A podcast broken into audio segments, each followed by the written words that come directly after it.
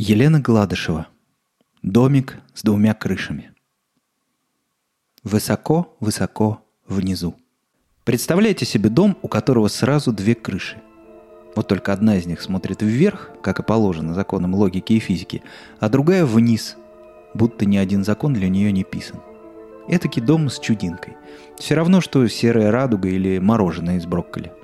Словом, что-то совершенно никчемушное. Вы удивитесь, но такой домик существует. Он парит в мятной дымке зеленого леса, привязанный к деревьям, чтобы ненароком не плюхнуться на землю или, чего доброго, не улететь. В этом доме с двумя крышами живут сестренки Эми и Лия, внешне похожие, как две капли воды, а по характеру полные противоположности. Можно подумать, что они принцессы, раз обитают в таком волшебном доме. В действительности же они самые обычные девчонки. Обычные и невероятные. Вам письмо. Чтобы сказка стала былью, нужно просто хорошо пофантазировать. Вообразить в подробностях каждую малюсенькую деталь, будто все уже существует. Так и появился домик с двумя крышами, где одна смотрит вверх, а другая вниз. Однажды перед сном Эми и Лия долго строили воздушные замки, как сказали бы взрослые. На самом деле они мечтали не о замке, а лишь о маленьком миленьком домике, легком, как перышко колибри, который может парить в воздухе. Вот только никак не могли договориться, как его обставить и украсить. Каждая по-своему представляла себе его убранство, и ни одна из сестер не хотела уступить. В конце концов, после горячих дискуссий и напряженных переговоров, они согласились, что домик должен быть разделен на две части. В одной жила бы Эми, а в другой – Лия. Их родители предложили склеить домики щедрым слоем вареной сгущенки, чтобы они стали похожи на любимую сладость девочек – печеные орешки. Родители существа, ох, какие хитренькие. Они знают, что нет в мире лучше средства, чем ложка и много вареной сгущенки, такой кремовый, такой карамельный, чтобы угомонить детей хотя бы ненадолго. Надолго этого еще никому не удавалось. Следующим утром, едва сестры открыли глаза, почтальон с усами, похожими на куст можжевельника, доставил им конверт. Никогда раньше они не получали писем. «Должно быть, это что-то важное», – заинтригованно сказала Эми. «Что-то грандиозное!» – воодушевилась Лия. Нужно было открыть конверт, чтобы узнать, что же там внутри. Но они никак не могли договориться, как его открыть. Эми предлагала сделать это очень аккуратно, миллиметр за миллиметром, с такой осторожностью, чтобы не повредить бумагу. Лия настаивала на том, что конверт нужно взять и разорвать. Так они быстрее доберутся до самого ценного, его содержимого. Если бы не почтальон, у которого был огромный опыт в открывании конвертов, девчонки до сих пор вели бы спор, и вся история здесь бы и закончилась. Пока прощай, и никакой сгущенки. К счастью, почтальон виртуозно открыл конверт, и улыбка осветила его усы, похожие на куст. Будто вместо зубов у него была новогодняя гирлянда. Из глубины конверта выглядывала открытка в форме домика с двумя крышами. И на ней красовалась надпись «Добро пожаловать домой». Девочки тут же собрали вещи, прихватили своих котиков и переехали на новое место жительства. С тех пор каждый день за завтраком они встречаются на нейтральной территории, в области вареной сгущенки, чтобы полакомиться вкуснющей сгущенкой и обсудить важные проблемы. Например, на скольких планетах можно побывать до полдника и почему волосинки сбегают из косичек. Порядок и хаос. Домик крышей вверх точно такой же, как и домик крышей вниз, только опрятный и аккуратный.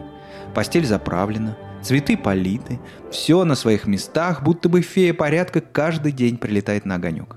К слову, в первый раз фея и заглянула, чтобы предложить свою помощь, но дел для нее не нашлось.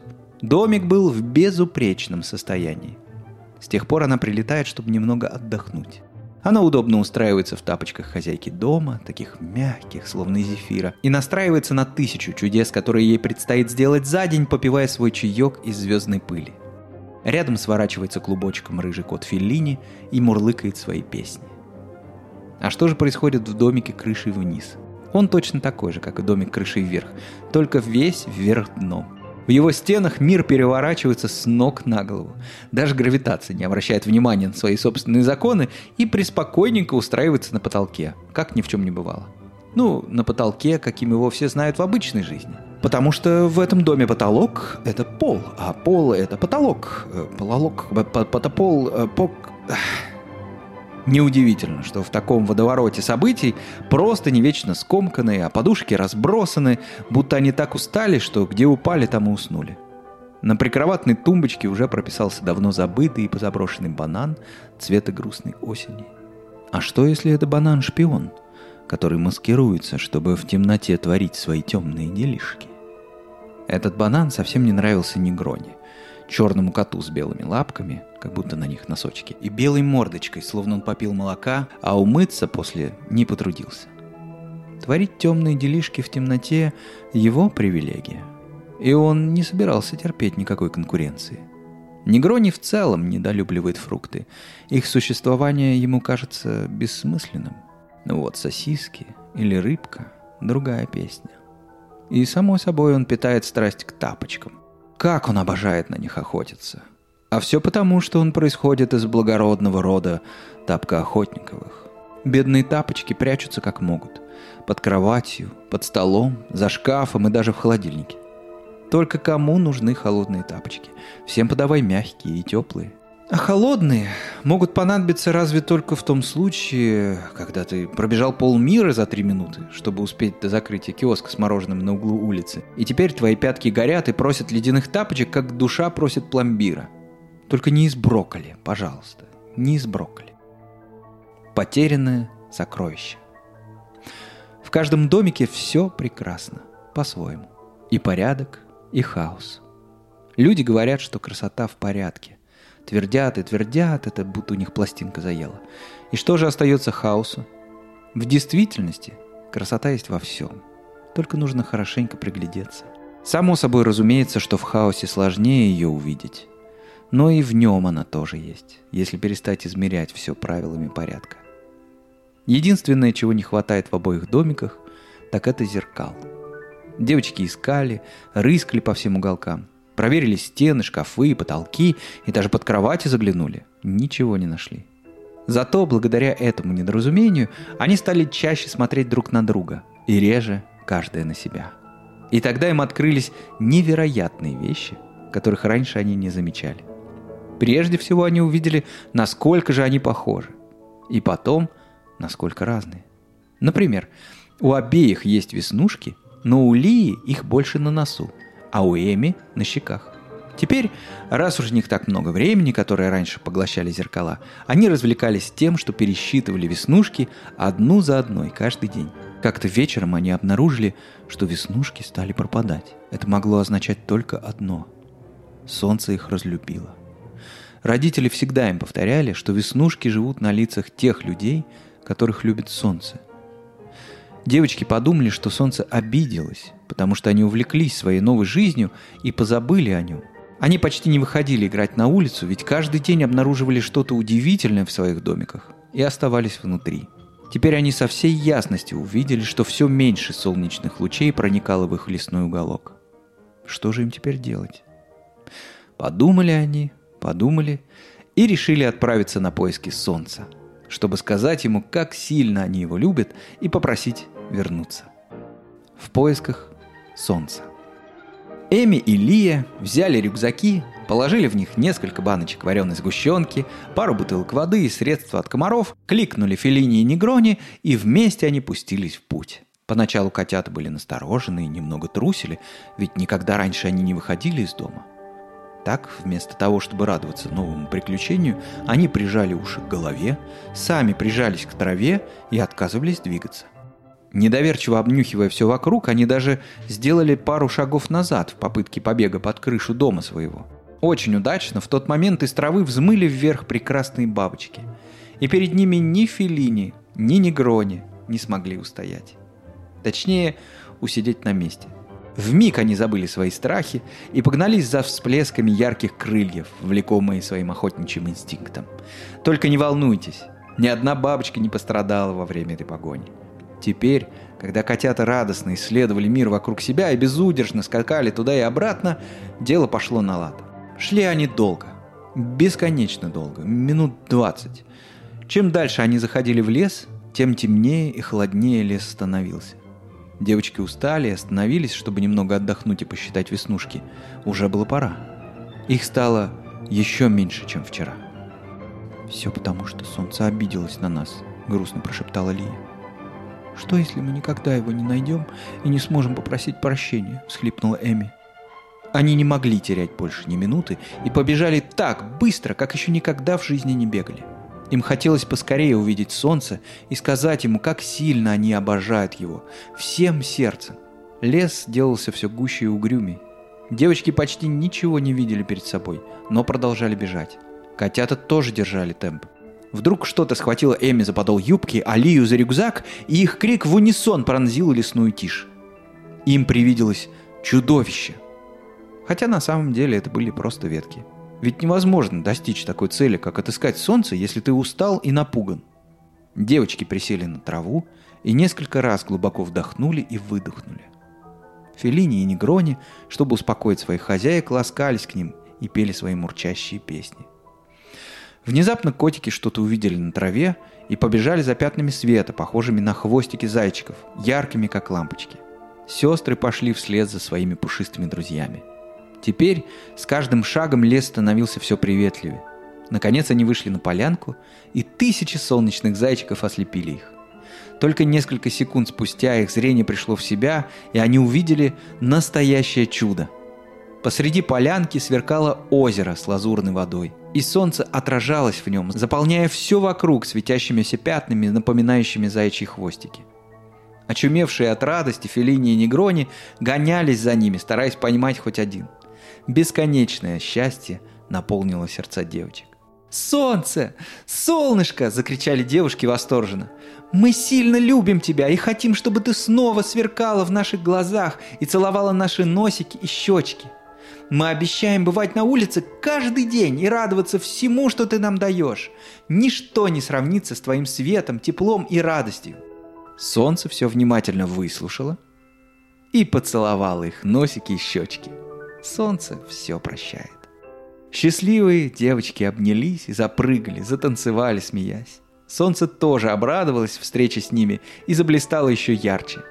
Озеро от этого, казалось, запылало. Миллионы огоньков кружились на его лазурной глади, на деревьях, на траве, на крыльях бабочек и в глазах девочек. Живая вода.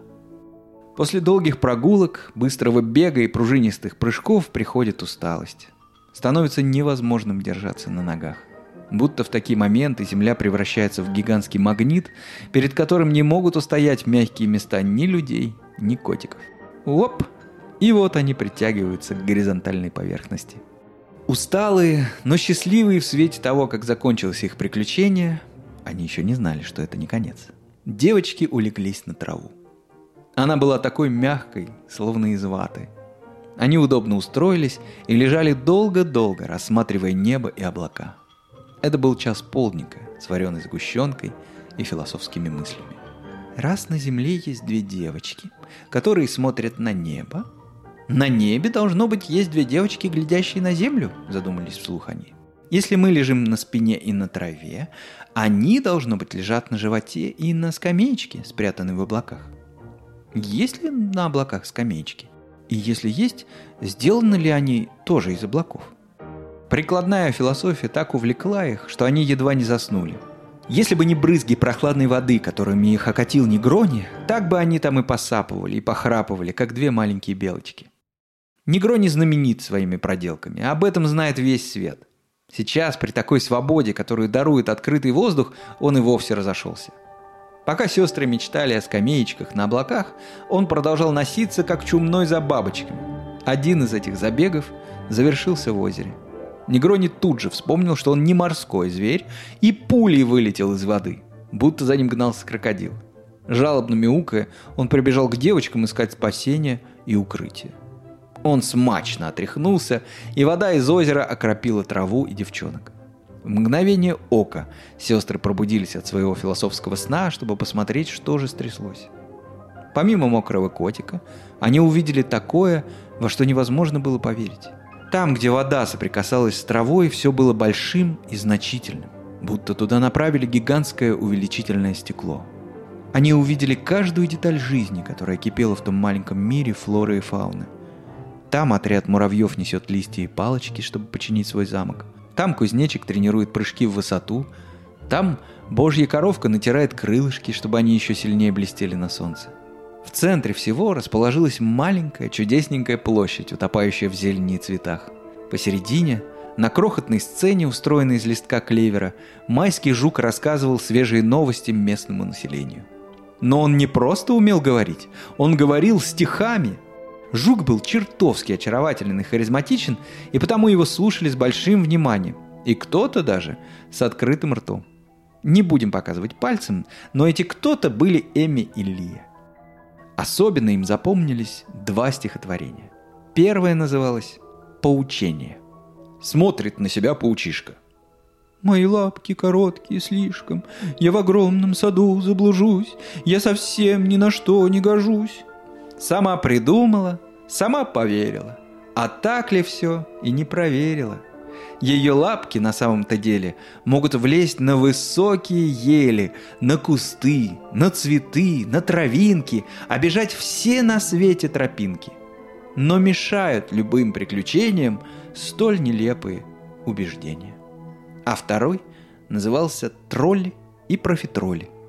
На рассвете в Васильковом поле крошки-тролли ели профитроли. У троллей добрая примета – есть профитроли в середине лета и в середине поля, где хлопок, васильки и соя. А в профитролях ежевика, с ней тролль не тролль, а целый викинг, в усах и бороде лопатой из сладкой ежевичной ваты и ежевичной пудры с пыльцой чудес и перламутром. С рассветом перелетным ветром летит пыльца за летом следом и посыпает чудом день, и солнце луч, и леса тень, и леса море трав, ни капли не примяв. Мяв! Буря правды. Сестры остались в полном изумлении от всего, что увидели. «Должно быть, вода в озере волшебная», — сказала Эми, девочка из домика крышей вверх. «А что, если нам посмотреть в озеро, будто это зеркало?» — предложила Лия, девочка из домика крышей вниз. «Ведь у нас дома нет ни одного зеркала. Я уже почти и забыл, как выгляжу. Бежим. Мне не терпится узнать, что же во мне есть магического». Она схватила сестру за руку и потянула ее в сторону озера. Девочки были под таким впечатлением, что не заметили на своем пути негрони, сохнущего на солнце, и почти наступили ему на хвост. «Мяу!» — отругал их котик и недовольно затряс хвостом, который в мокром состоянии походил на шнурок от ботинка. Но и на это девочки не обратили внимания. Так не терпелось ему увидеть себя в отражении зачарованного озера. У самой же воды, прежде чем посмотреть вниз, сестры на мгновение замешкались. Они не знали, с чем им предстояло встретиться, и это немного пугало. В конце концов они взялись за руки, сделали глубокий вдох и наклонились над водой. В это мгновение налетел резкий порыв ветра и расхозяйничался в лесу. Он дул так сильно, что глаза невозможно было держать открытыми. Всего через минуту он успокоился, и солнце снова залило лес своим светом, будто ничего и не произошло. Вновь уцарила безмятежность, и все виделось так ясно, как никогда. В лазурном зеркале озера было два отражения – девочки и любопытные трехцветные кошечки. Нет, другую девочку не унес ветер, и она не убежала от испуга. Поразительная и простая правда в том, что две девочки, Эми и Лия, на самом деле были одной девочкой. Эмилией. Всегда. Только иногда ее настроение и мысли менялись так значительно, что ей самой казалось, будто ее действительно две. Девочка прилежная и девочка невыносимая. Она чувствовала, что пока одна выходила в свет, другая тихонько пряталась в шкафу или под кроватью, поджидая своей очереди. И, конечно, все вокруг обожали прилежную девочку и сердились на невыносимую. Но Эмилии было неважно, что о ней думали другие. Она себе нравилась такой, какая есть. Несмотря на то, что она была еще маленькой, и ей еще очень многому предстояло научиться в жизни, она знала, что только так и нужно к себе относиться, если хочешь быть счастливой. Дело в том, что в каждом человеке как будто сосуществует несколько человеков. Аккуратный и неряшливый, веселый и ворчливый, умный и глупенький, счастливый и грустный. Список может тянуться до небес. В конце концов, все мы как новогодний подарок из конфет, со множеством сюрпризов, в основном сладких, но и кислые тоже попадаются. Эмилия взглянула на свое отражение в озере еще разок и отправилась домой. За ней бежала Фенни, ее дивная трехцветная кошечка. Эмилия не стремилась быть кем-то еще, кроме как самой собой, подарком, полным сюрпризов, девочкой обычной и невероятной.